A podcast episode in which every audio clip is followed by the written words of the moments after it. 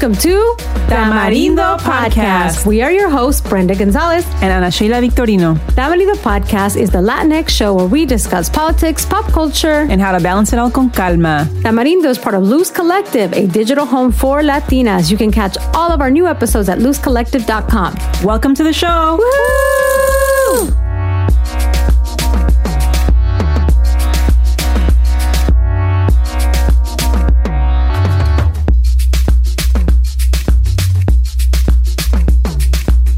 This episode, we have a candid conversation on race and identity from our own point of view as Latinas in the US. But before that, we start off acknowledging the difficulty of 2020 and what may come ahead. Welcome back, Tamarindo listeners, to the latest episode. Um, so, I want to start us off by taking a deep breath. I'm doing it too. Let it out, y'all. We just want to acknowledge that we're in November and 2020 has been a crazy ass year. Yes. difficult, like unexpected.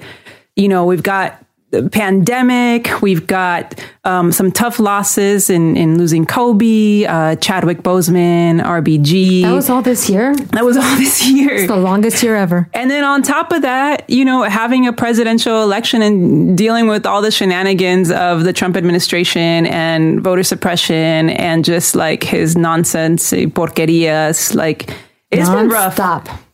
And we also want to acknowledge that we may not know who the winner is of this election by the time this episode comes out. It's true. Yeah. So, but we just want to like acknowledge all of the work that we have all been doing in terms of like staying as healthy as possible during 2020, you know, adjusting to everything that's been thrown at us. And also the work that all of y'all have done to have an impact on this election. Yeah. Let's all take a collective moment to just thank ourselves. you know, thank you and thank everybody. Yes. This was rough. This was rough. And be compassionate with yourself in terms of like what you did and didn't do. Porque ya pasó, you did what you could do. And and the thing is like, you know, regardless of whatever the outcome is, like our work is not done to create the world that that we want to live in, ¿verdad? And so we have to prepare for whatever may come. We don't know what's going to happen. We don't know what's what, regardless of the outcome. We don't know what post election, the post election world is going to look like. So we have to really prioritize self and community care. Like that's got to be so important for us because I think it's going to be, you know, regardless, it's going to even that day, it's going to be there's going to be a lot of anxiety, a lot of fear, a lot of stress. ¿verdad? Mm-hmm. And so we really need to make sure that we prioritize that. And so we just wanted to touch on a few things that we might be able to do which y'all might be able to do. And we all need different things, ¿verdad? But one thing is know when to turn off. First thing is know when to turn off your TV, your social media. You know, don't keep reading the same type of articles over and over again. Like pay attention to how you're feeling in your body and know when things are actually starting to really affect you physically. And I think we can all kind of get caught up in the spiral, the social spiral of doom, or I think you had, you called it something else the other day, Brenda, but The just doom like scroll? the doom scroll. Exactly. Like know when to turn it off, know when to take a break, regardless of, of what happens, ¿verdad? Number two, think about like prepare yourself for what this week is going to look like. Are there things that you can do to lighten your load a little bit? So, like, can you take a day off? Can you have stronger boundaries? I think Brenda is like really great actually at sending boundaries and saying when she's going to do something and when, when she's uh-huh, not. I hope so. so just know like can you can you create some boundaries to protect your energy and maybe have less commitments for the week if you know that this is going to be a tough week for you is to spend more time outdoors. Um, Brenda and I both love spending time outdoors, and it's so important for my mental health. So if it's something that really helps you, like prioritize getting outside safely, of course. Go go on a walk, please. I can't stress that enough because I like I go on hikes as much as I can, as much as possible. My friends say, I wish I could bottle a little bit of your energy. Let me tell you, energy begets energy. If you Yes. get your ass out there, you're going to want to be out there longer. It's hard. I know it, but really just make the time. If it's walking around the block, just you're get yourself out so there. much better. Yes, yes. So one thing when I when I'm doing when I'm having a hard time doing something, I, I try to think about how it's going to feel after I do that activity, and that really helps me actually do it. Yes, and I think you'll feel so grateful. yeah, and taking walks has been like transformational for me. And it's something that I started really doing during COVID. I started doing morning and evening walks. And sometimes I've been better than other times, but every time I do it, it's like, I'm not even thinking about like, oh, getting that workout in. It's more just like getting outside and going on a walk. And it's so good for like my clarity, my mood, toda la cosa. Yeah, I love it. Absolutely love it. Okay. And last is like read or listen to things that bring you joy. So whether it's podcasts or books, like, you know, know that, know when you need to stop listening to a political podcast. Know when you, you know, like, well, you know, we can, we can, we can put some of our, our happier episodes in, in the, in the show notes for y'all, but do things that will listen and read things that will bring you joy if, if you're really having a hard time with the week. Yeah, I have personal experience with that because even though we talk about politics often on this podcast, I actually have stopped listening to other political podcasts. Ones that are like strictly political. Yeah, all what I do, and I'll recommend a few because they're magical. I love the Risk podcast, which is all storytelling very wonderful, very uplifting. I also love Mortified, also storytelling podcast mm. about people reading their journal entries. Hilarious. Yes. So I find ways to disconnect. So we love podcasts and we love being, we're creating this political podcast. But if you need to take a break, take a break. Yes, and we also know that obviously we've been spending more time on politics and, and, and, talking about the election because it's been so important. But you know, like we're, we'll definitely kind of be mixing it in as as the we'll obviously always be talking about politics, but we want to make sure it, it is a balanced podcast so that we make sure that we take care of ourselves as well. We bring you so much here. Yeah. So that we're starting off with this calma for yes. everyone. So we just want to honor everybody for just getting through 2020. Like like I feel like Latinos, especially, we're so resilient because we've had to like deal, so many of us had to deal with so much shit just like in our lives. And like we had to like use that resiliency this year. So I just want to honor everybody for wherever you are. Like, you know, it's, it's wherever you are is, is perfect and it's okay. And we thank y'all. Yeah, we thank y'all. So with that, we're going to take a really short break and then we will be back with the rest of the conversation.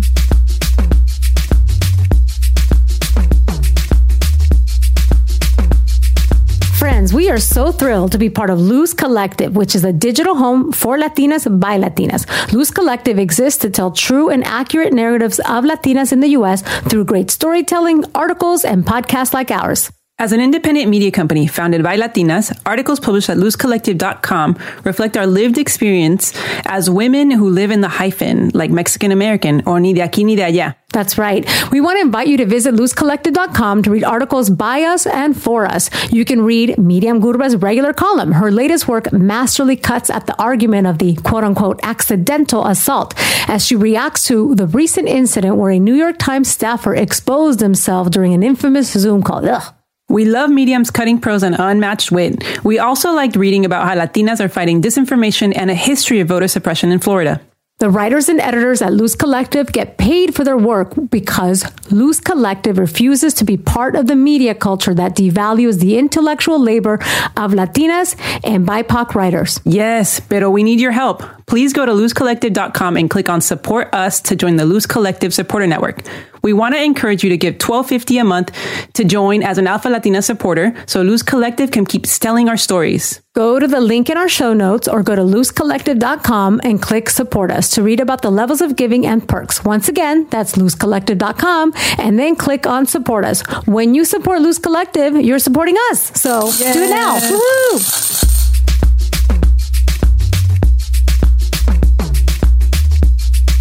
Okay, so we're back from that break. And uh, right now, today's episode, we want to talk about race, which is always a difficult conversation and a difficult thing to navigate. But really, what sparked this specific episode is that we both listened to a another podcast that we absolutely love. It's called NPR Code Switch. And they recently did an episode all around the term BIPOC. So we wanted to dive into that. We'll explain what that term is if it's new to you. But before we go into that, we do want to acknowledge that conversations on race are always messy. They're never crystal clear. There's always a lot of nuance and we this is has and always has been an opinion podcast. So Ana Sheila and I, whatever we tell you here, this is our own conversation, our own candid conversation that we're inviting you to listen in on. We're not scientists, we're not experts, but we're going to reference um, some important people that as we have this conversation. But just a note, this is, has always been an opinion podcast. And so, uh, a little bit more on, on why conversations on race can be messy. Here is what Angela Onwuachi-Willig, a professor of law at the University of Iowa, says. She says, quote, race is not biological. It is a social construct. There is no gene or cluster of genes common to all black or all whites were race real, quote unquote, in the genetic sense, racial classifications for individuals would remain constant across boundaries. Yet, a person who could be categorized as black in the United States might be considered white in Brazil or colored in South Africa. So, this is just an example to underscore how these things could be um, very, very messy and, and, and, gray. So, why don't we start off by um, telling folks what does BIPOC mean? Yes, it means Black Indigenous Person of Color, and, expa- and it expands on the widely used term POC, people of color. So, and although it can be traced to the, uh, several years ago, it really started taking off, especially this summer, in response to the continued disregard for Black lives and also as a further reflection on the erasure of Indigenous identities. On the NPR Code Switch podcast, a woman named Amber Starks, who identified as Afro Indigenous states, we have to be honest that there is a hierarchy, like who is more proximate to whiteness and who isn't. And that's part of what the term BIPOC aims to address. It centers certain communities that have been historically the most oppressed, yes. Black and Indigenous specifically. Exactly. So for today's episode, you and I, Ana Sheila and Brenda, we're both Mexican immigrants to the U.S. That's the lens that we're providing mm-hmm. as Latinas, as Latinx. We want to take this discussion, this this NPR Code Switch podcast that we keep referencing as a starting point, but really reflect our own point of view as it relates to Latinx in the U.S. So, um, kind of reflecting on that, what do you think about the term BIPOC? Yeah, well, I love the episode, and I thought it was, you know, great. It, was a great reflection for me, and I was thinking about it, and I really like it. I think I see it as an additional term that can be really powerful, especially in certain contexts. And I think it's powerful in its ability to address the limitations that I see in in the in the term person of color that has started to be used so broadly that in some cases it has, you know, not highlighted black people, indigenous people enough. And there was particularly in the Code Switch episode, I do want to reference one thing. There was an anecdote where there was a teacher of South Asian descent who was planning, you know, with, with some white colleagues uh, to teach a particular book. The book is called The Hate You Give, which is a book about anti-blackness. And she had said, she said that previously she really loved that term, but she had an experience where one during this planning session, and one by of her, that term you mean POC. POC, yes, thank you. One of her white colleagues said, "Okay, great, we can teach this novel now because we have our POC." Oh, like you know? they got their even right. though this there's novel so she was basically black, black yeah, she's, she's not, like, oh, she counts, she counts. Right, right. So she was now like being tokenized as a person of color when she is not black and she cannot speak to black experience, and that is like what some people are seeing is is is, is limited is, is why the, the term POC can be limiting in its effectiveness. Mm-hmm right? Exactly. And so, you know, and I, I, I think it's super important. I very much agree with centering the communities of color that are most oppressed, most erased, and. Uh, 100% we are not all oppressed in, in the same way. And I do think that our proximity to whiteness has so much to do with that. You know, I also do want to know, I, and, you know, like, I respect that there are some people that don't want to use that term, that don't even want to use you know, POC. They don't want to use BIPOC or POC because they feel like they want to, they always want to identify as black or indigenous or Mexicana or whatever it may be. And I totally get that. And I think that you know, I, what I the reason I, I see it as potentially powerful in some contexts is because sometimes it's it does help us be better activists. Like it gives us we can all unite against you know the bigger oppressor, and so I think it be, be it can be helpful in that way. And sometimes it helps us better empathize with the struggles of different communities of color. To use to use terms like POC or BIPOC, you know mm-hmm. to specifically call that out i see mm-hmm. yes y que más um, one thing i want to kind of focus on is is the I in BIPOC, right? Okay. The, the in, the indigenous part and and I want to note that you know as both of us we're we're both Mexican we both I believe have mixed European and indigenous ancestry and I think most Mexicans, and I'm, I'm, speaking, you know, with my experience and what I believe, but um, I've grown up not knowing very much about my indigenous ancestry. I know that I have it, but I felt like in a way I was taught to sort of erase that part of me. My whole life I grew up, you know, having elevating my European ancestry. Right. Like that's what we're I saw. super Catholic, for example. That's what I right. yeah. And that's we're all a Catholic. That's what I saw on TV when I saw just white Mexicans on Televisa and Univision Um, that's what I was like told. And so, and I remember growing up with my classmates and just, you know, we would like sort of celebrate, oh yeah, like my, this family member who is white passing or has, you know, light colored eyes. And even nobody would say wet white passing though, right? They would say, no, no, no. Oh, she's yeah. French. Or yeah. like, or you say, no, que, que mi familia, like, oh yeah, mi, mi, mi hermano or whatever is güerita or like tenemos ojos azules. or when and it was baby's born, they're like, oh, mira, Oh yeah, yeah, he's so cute if he's white, right? and so we grew up thinking that like the whiteness in us, like our white ancestry, was to be celebrated, and the rest was was erased. So for me, I really like elevating the indigenous, the the I and, and BIPOC because I feel like as Mexicans, we grew up erasing that and suppressing it, and you know looking down on it. And I even remember growing up, like I, you know, we were tall. My family's tall. And like, Yes, and that. if anybody sees any pictures of us together, you could tell she's like three Yeah, heads I'm, taller I'm, I'm pretty, I'm pretty tall, you know, for a Mexican especially, but I grew up like sort of como like, you know, boasting that, my family boasting that because, and I realized that the reason I was boasting it is because it felt like a part of like this European ancestry, like the tallness in our, in our family comes from that European heritage. And just reflecting on like how shitty that, that is, that like this was something that I internalized and I grew up with. Yeah, I mean, you it's know? standards of beauty. You don't have any short models. Well, models are super tall, and they have Right. European phenotypes.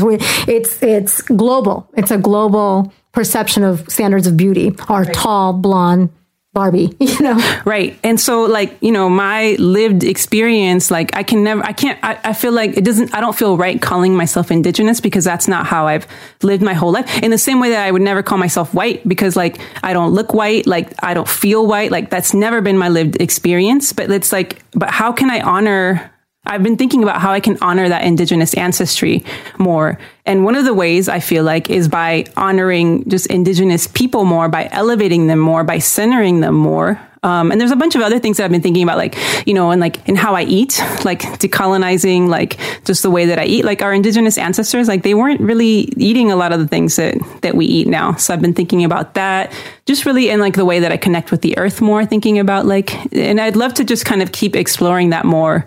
Yeah, those are great reflections. No, I think that's fantastic. What are some, you know, like on some some reflections and thoughts that you have, Brenda? Yeah, well, as, we were researching for this conversation, I listened to a conversation between the writer Julissa Arce um, when she had this conversation with UCLA professor Laura Gomez. And this uh, Laura Gomez, she's a prof- she is the author of Manifest Destinies: The Making of the Mexican American Race, which I absolutely have to read now. So, Dr. Gomez, she talks about mestizaje which is um, which she says comes from this post-revolutionary Mexico, where we were trying to build this national identity, and um, it might have had these nice altruistic goals of like we're this mestizaje people these you know the, we should celebrate this but it actually ended up having the effect of pressing down against Af- afro-mexicano and indigenous people something that of course spread across latin america this thinking. And so she believes that while we're making some progress in increasing visibility of black and indigenous latinx people we really have we latinos we have not yet fully confronted our anti-black and anti-indigenous racism in our own communities. And i bring this up because it's important to understand this context as the backdrop to conversations on race when we talk about race as Latinos. When it comes to his experience as Latinos and more specifically as Mexicans in the US, something else that Gomez says is that 70% of Latinos in the US are Mexican Americans or of Mexican descent. So while we know that there's a diverse type of Latinos in the US, most of us are Mexicans. And so I, I think that context of mestizaje is an important context, especially for you and I who truly are Mexicans, to have that conversation. Yeah, it's you know uh, it's it's interesting because I think for a lot of for most for I don't know about you, but I didn't really grow up thinking about like my mestizaje. Like I just thought of myself as as Mexican. So it's really interesting to to read about this and see these re, re, you know these reflections about like how even mestizaje was sort of erasing true indigenous and, and Afro um, identity because it wasn't the majority identity. So the majority identity ended up being what was like what would you call it? Just like Mex, no this like- hodgepodge, this this this mestizaje, this mestizaje, like celebrating the mixedness, Yeah. but in doing so, right.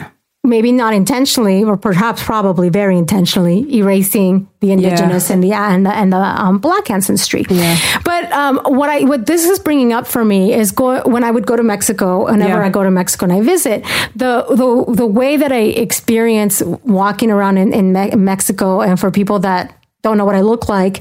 I am a light skinned Mexican woman. I'm short. um, uh, I have blue eyes. And I, and not only that, but so I navigate this world. I know that I navigate the world very differently than someone that presents very indigenous. So I acknowledge that.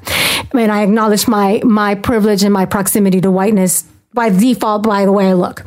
But not only that, but I also kind of, whenever I'm in Mexico, I always experience or I feel this duality of like, there's Mexicans and there's indigenous people and there's a separation. Mm. That's the, at least that's the way that mm. the framing that I see in, in, in Mexico. And it probably yeah. it's part of what you were describing of the images that we see. We see the right. telenovelas, the Televisa, the every single commercial, every single, the stock photos are all yeah. white, white passing, yeah. European phenotype Latinos. Mm-hmm. So that's all kind of reinforces this this separation that we see. But luckily, as and as Gomez says, I think that we are making some progress, and I think even Mexico is having these confrontations with their own racism and having these conversations. So I, I think that's good. I think that's all a positive sign that we're, we're confronting it. And I, and to kind of bring this back to what we started with, with BIPOC. Yeah. Is yes, I 100% agree with everything you said that, that it's important to specifically call out black and indigenous for that reason because it's been erased previously. So to literally boldly say black and indigenous person of color, right. it's very important because it, uh, it, it, it tries to avoid the the erasure of yeah. black and indigenous people when you only have people of color. right. And I think that's like actually been one of the, um, what some of the issues people have had was the term Latinx as like it feeling like it, it is not centering enough of indigenous and, and, and Afro Latinx. Yeah, it's very identities. complicated. I do want to quote this uh, person, yeah. this Latina that was quoted on Code Switch. So she says, I'm Latinx, Puerto Rican and, Colom- and Colombian, and I like the term POC and BIPOC or BIPOC. Uh, and I don't know how which she calls them, but I, I, like to say BIPOC. I heard it's BIPOC. Who knows how you say it? Both ways. And she says here um, to mean she likes it because it means solidarity among our collective experiences as non-whites, especially our experience as non-whites in the U.S the United States. There's obviously a lot of variation within those experiences. I just wish these terms were used more often to mean the, this coalition and not as a euphemism, like the way di- diverse is mm-hmm. often used, especially by people, mostly white people, who don't want to say black.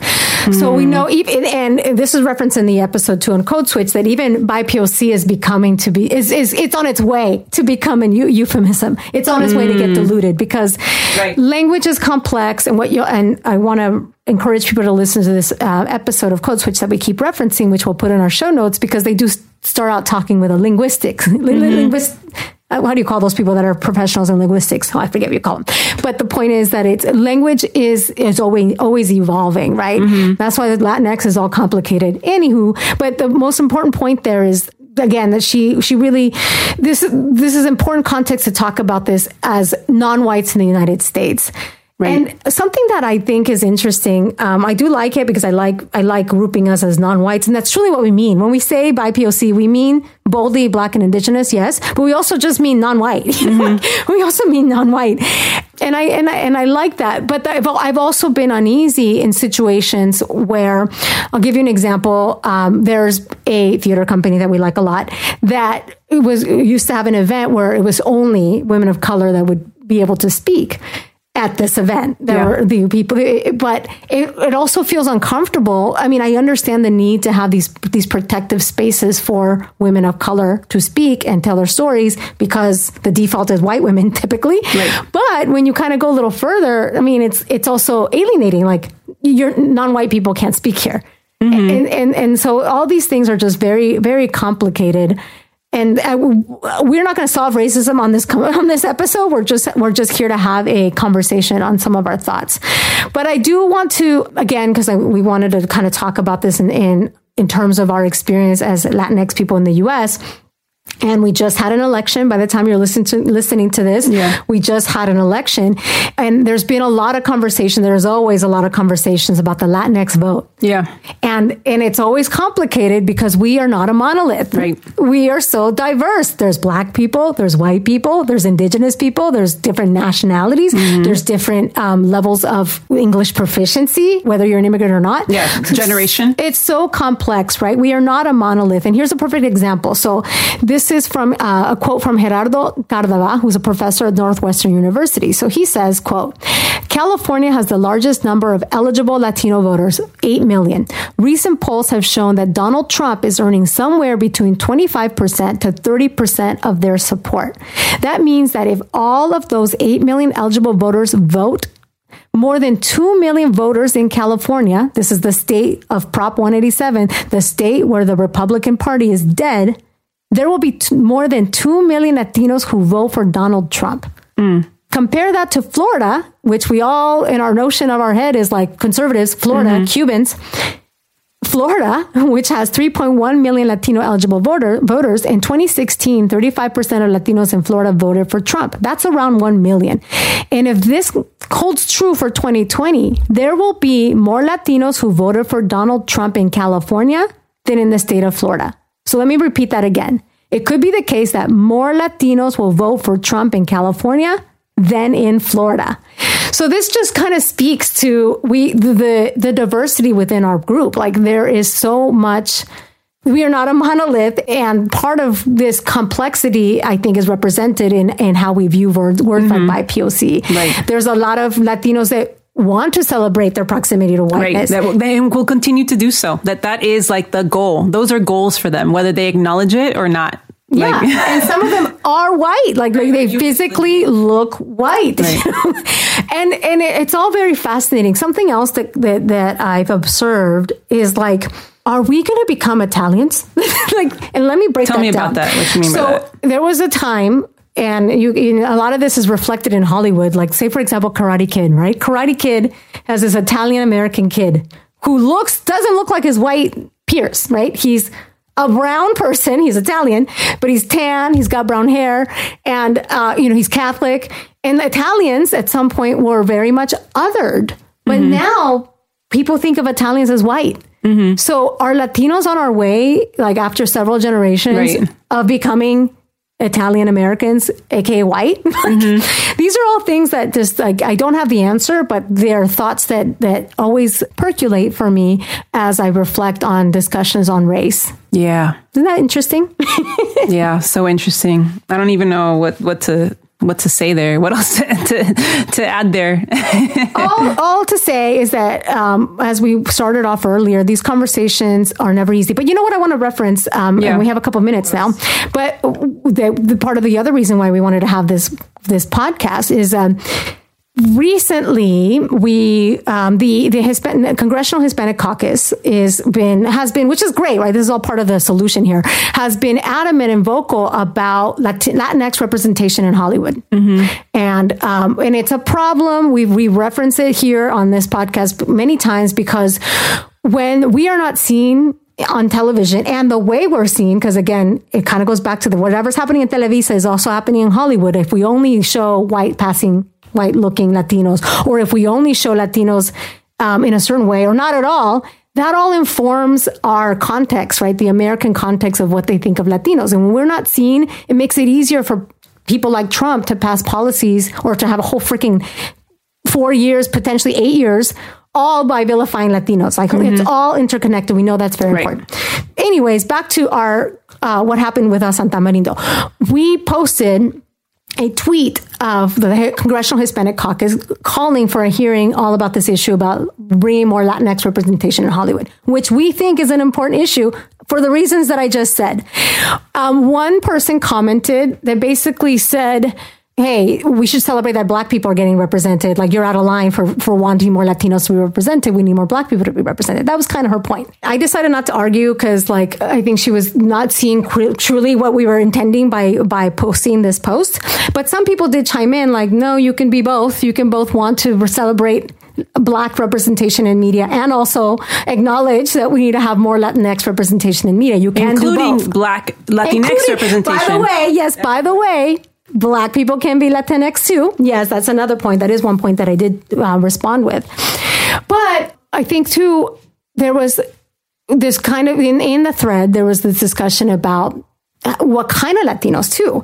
And I think so, I think someone said like, I think she called America Ferrera as an example of, of white Latinx. And that's just not accurate. Like, you look at America Ferrera, who is of, I believe she's Guatemalan or Honduran. She's from, her family's from Honduras. She does not look like Kate del Castillo. Kate del Castillo is a white Mexican, like a white Latino. America Ferrera is not. Um, and so I wanted to correct this person and saying, "Mm, I don't know if I would ever say America Ferrera as an example of white Latinx. To me, she presents indigenous. And you had a difference of opinion because you're like, well, not totally. And that is a perfect example of why this is so complex Yeah, yeah. because there's colonization. We have different degrees of, Mm-hmm. of what we look like. Marcella Arguello, who I absolutely fucking love. She's 6'11 or whatever, however tall she is. Taller than me, so that tells you I'm and tall, she- y'all. Yes, she's Salvadorian. Yeah, she's right. and she's got a fabulous joke. You all should listen to her comedy special, which you can get anywhere, and it's hilarious. But she talks about like I'm a product of of colonization. Yeah, like I mean- you don't know what I am. I'm freaking uh, super tall. You don't kn- think that I'm Latina, but we look in various different ways, and it's all because of this history of of oppression and colonization. That that some of us are so colonized that. We're happy to be super Catholic, even though that was colonized, that was instilled in us through colonization. Right, right, right. It's all very fascinating. What's, what's our what's our takeaway Our takeaway is that our takeaway is whenever we can, I think it's good to acknowledge our privilege. Our yes, takeaway there we is go. that I love that takeaway. yeah, our, our takeaway is we can navigate this world and and acknowledge acknowledge our privilege. We can Yes. try whenever we can to center those that have been oppressed as much as we can. So. As we mentioned earlier, we're part of Luz Collective, and Yes. at Luz Collective are very intentional of trying to find BIPOC writers. Like Yeah. we want, we don't want just white Latinas to be telling their stories. I got to say one more thing, and sorry that I'm ranting, but that's just what happens. I also have, and I'm not going to go into it here because we probably need a whole other episode about this. But I also think I'm not white. Like even though I I, I have proximity to whiteness and I acknowledge my privilege as a confusing looking Latino, where you don't know what kind of race is to be with me. I think it's inaccurate to say that we're all that that because you look white, you are white mm-hmm. as a Latina, as a Latinx person. Because, for example, my mm-hmm. mom has blonde hair and green eyes, and that comes with a lot of privilege. But she has an accent, and she had to learn English, and Right. there's still a difference. Right, And, right, right, yeah. right. Like there's a her her experience, even though she's you know whatever color white passing, is very has still been mostly very Mexican in a lot of ways compared to white Mexicans, meaning like they may be they've lived here for generations, right? There's there's a difference there too, and you're right. Like we could totally go in on that as well. Yeah, there's a lot of room for nuance. And the other thing, here's one more thing. I'm an advocate for bringing back WASP. Why don't we call people WASP, white Anglo-Saxon Protestant? Let's be specific. I, I, I, I also have a problem with just white as a broad term because again, like I talked, you know, something else that was, that was mentioned in the podcast a lot in Code Switch is that maybe we should just call people what they are. Let's just get specific and not group people. Yeah, but then the the the reason like why we you know bringing back to like the point I made why I think these terms are important is because there are times and contexts in which our collective power is really important Yeah. in like in amplifying our impact against like a, a, a larger oppressive forces. Yeah. I want to lean into something you said. There's a time and a place. Like it's all Right, about the right, right, right, right, right. Um, one other takeaway that I want to add for this conversation is like checking our own, and we've mentioned this before, checking our own internalized racism, colorism, bias, and just because we are, you know, Latinos or people of color or BIPOC, that does not mean that we have not internalized all of these things and we're not operating from these places from time to time. Like we constantly have to check ourselves. Yeah, that's why there's 2 million, potentially 2 million Latinos voting for Trump in California. Right. because of because they don't realize that Right. Trump doesn't give a shit that you, about your your support if Right. you look a certain way. Yeah. Yeah. It's very complicated. So now what? We just want to leave you with some resources. Yeah. So, so what you got? You got something? yeah, there's we're we're gonna obviously reference the code switch episode in our show notes, but Yes. but specifically for homework, I'm gonna have you all, and I'll put this link also in our show notes.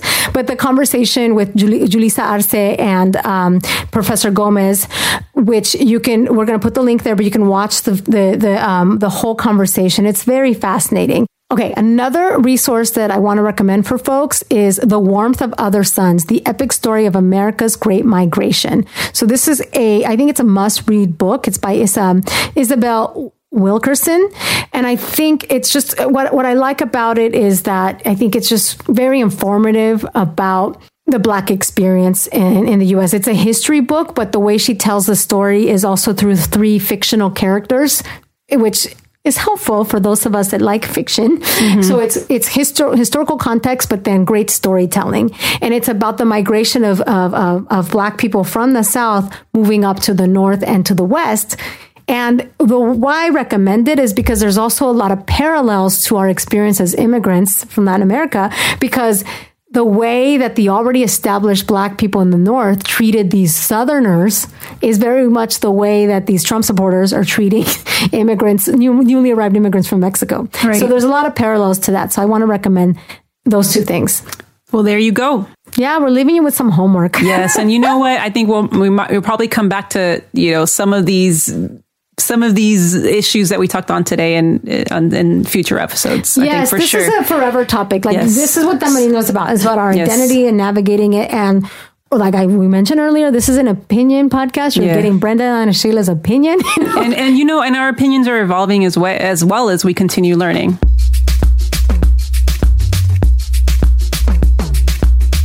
Woo! All right, so we're back. That was a. Let's do another breathe in, breathe out, heavy conversation. Stretching over here. Stretching over here. Yeah. So, like we always like to do, we want to leave you with a matraca and a basura. You got our calma at the front end of this episode. yes. So, Ana Sheila, you got a matraca? Yeah, matraca. I just want to give a matraca to everybody that's been fighting. Oh, here we go. Voter suppression throughout this election. Specifically, I want to I want to call out, and I know when we have this episode, it'll you know the election will be over, but I just want to honor those people that have been doing the work. Specifically, I just want to give a quick sh- matraca to Chris Hollins. He's a county clerk and chief elections officer of Harris County in Texas. He just came up with a lot of really creative ways to just you know, get the vote. He introduced drive-through voting, and you know, consi- just considering everything with COVID nineteen, um, and he actually broke, uh, set a new all-time turnout record um, because he had a twenty-four hour drive-through like voting session. So just really, you know, beautiful to see to see the work that people are doing out there. Yeah, why not celebrate people wanting to vote? Right, exactly. It's like we. Why wouldn't you want people to don't do we, their like, basic I think, thing? Right, like I think that like doing the work to make it as easy as possible for everybody to get to, to vote, like like why I don't see anything wrong with that. And and of course there have been Republicans trying to uh, invalidate those votes. Of course. So matraca, I double down on that matraca. Matraca to anybody that wants to help people vote. Yes. All right. So what else you got? You got a basura for us? Yeah, I want to put in la basura. Speaking of Latinos for Trump, is uh, Chingo Bling. Look him up. He's uh, someone that has profited by his profited from his identity and doing fun uh, Chicano rap, and he's funny and a comedian. But all of a sudden, he's now a Trump sympathizer, and so anybody who profits from this Mexican American identity and then turns around and sells out his community goes in la basura. All right. What about you?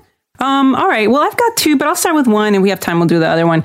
I want to put like talking about people's age so much in La Basura. Oh. Like constantly, like in articles, like people always know like such and such, comma, age, comma, or like people always asking like how old you are. And I just feel like there's no whenever you share your age like there's always some kind of a like some judgment attached to that age whether it's good whether it's positive or there's negative there's always some kind of judgment whether it's like about your physical appearance like oh this person looks really great for this age oh this person looks kind of older or like oh like i expect because we have we just we can't help it but we have pictures of what people are supposed to look like, what they're supposed to do at a certain age. And I just feel like it would just be so great if we could let go of that because we we all have so much shame. I think there's so many people that have so much shame around their age and where they think they should be at this age or what they should be doing, etc. And if we could somehow, it's I know it's incredibly difficult, like let go of talking about it so much. Like I think people would just be able to live their lives a little bit better, like doing what they want to do when they want to do it rather than thinking, oh, like by this age, I need to do this X, Y, and Z, or I should look like this, or etc. You know, so that's that's what I want to put in the basura. Yeah, that's a good one. Definitely. Do whatever you want, whenever you want. Haz lo que te haga la gana cuando quieras. Cuando quieras. So, you know, like I would love to see more of that.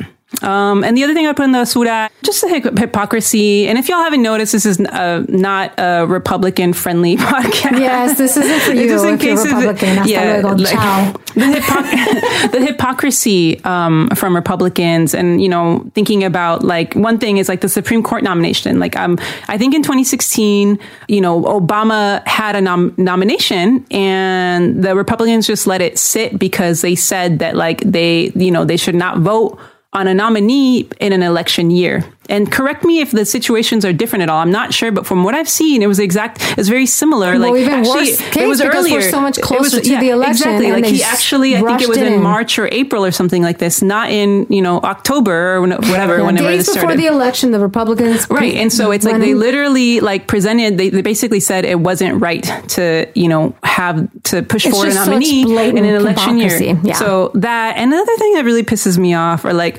religious conservatives that somehow say that like the Republican Party is the um, the party of, of God because I, I I feel like if you really think about Jesus's teachings, they were about serving the poor, welcoming the immigrant, but like they've basically chosen to pick on two things, you know, that, that have to do with somebody else's life, right? Like, like we're talking, I'm talking about LGBT rights and I'm talking about like the right to choose what to do with your body, like those are the two things you're choosing to do that have to do that don't have to do with you. They have to do with other people.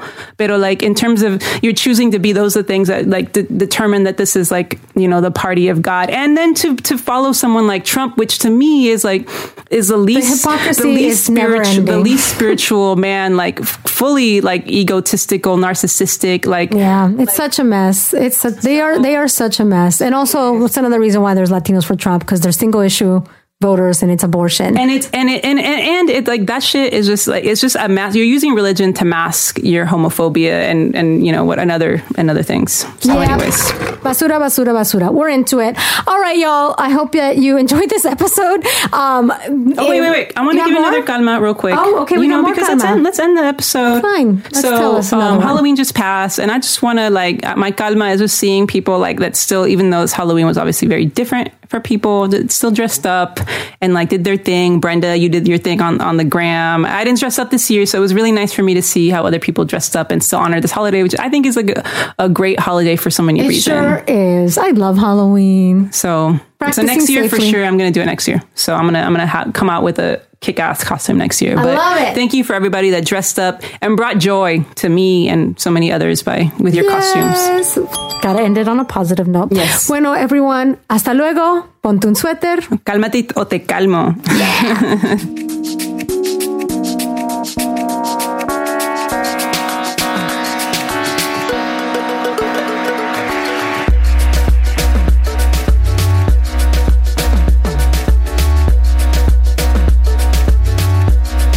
Tamarindo Podcast is independently produced by Ana Sheila Victorino and Brenda Gonzalez. Jeff DeVoe provides original music and sound engineering, and Michelle Andrade provides editing and production support. Follow us on Instagram at Tamarindo Podcast and at Twitter at Tamarindo Cast. And if you like the show, please write us a review on Apple Podcasts or share the episode with a friend. Get in touch with us at tamarindopodcast.com.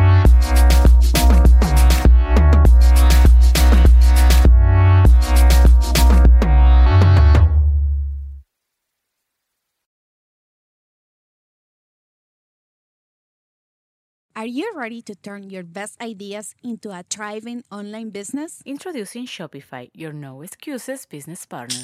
You might not realize, but our podcast, More Than Mamis, it's a business. And we started it, of course, to talk about maternity, not to become an e commerce expert. So, yeah, we needed some help selling our merch and getting our store up and running.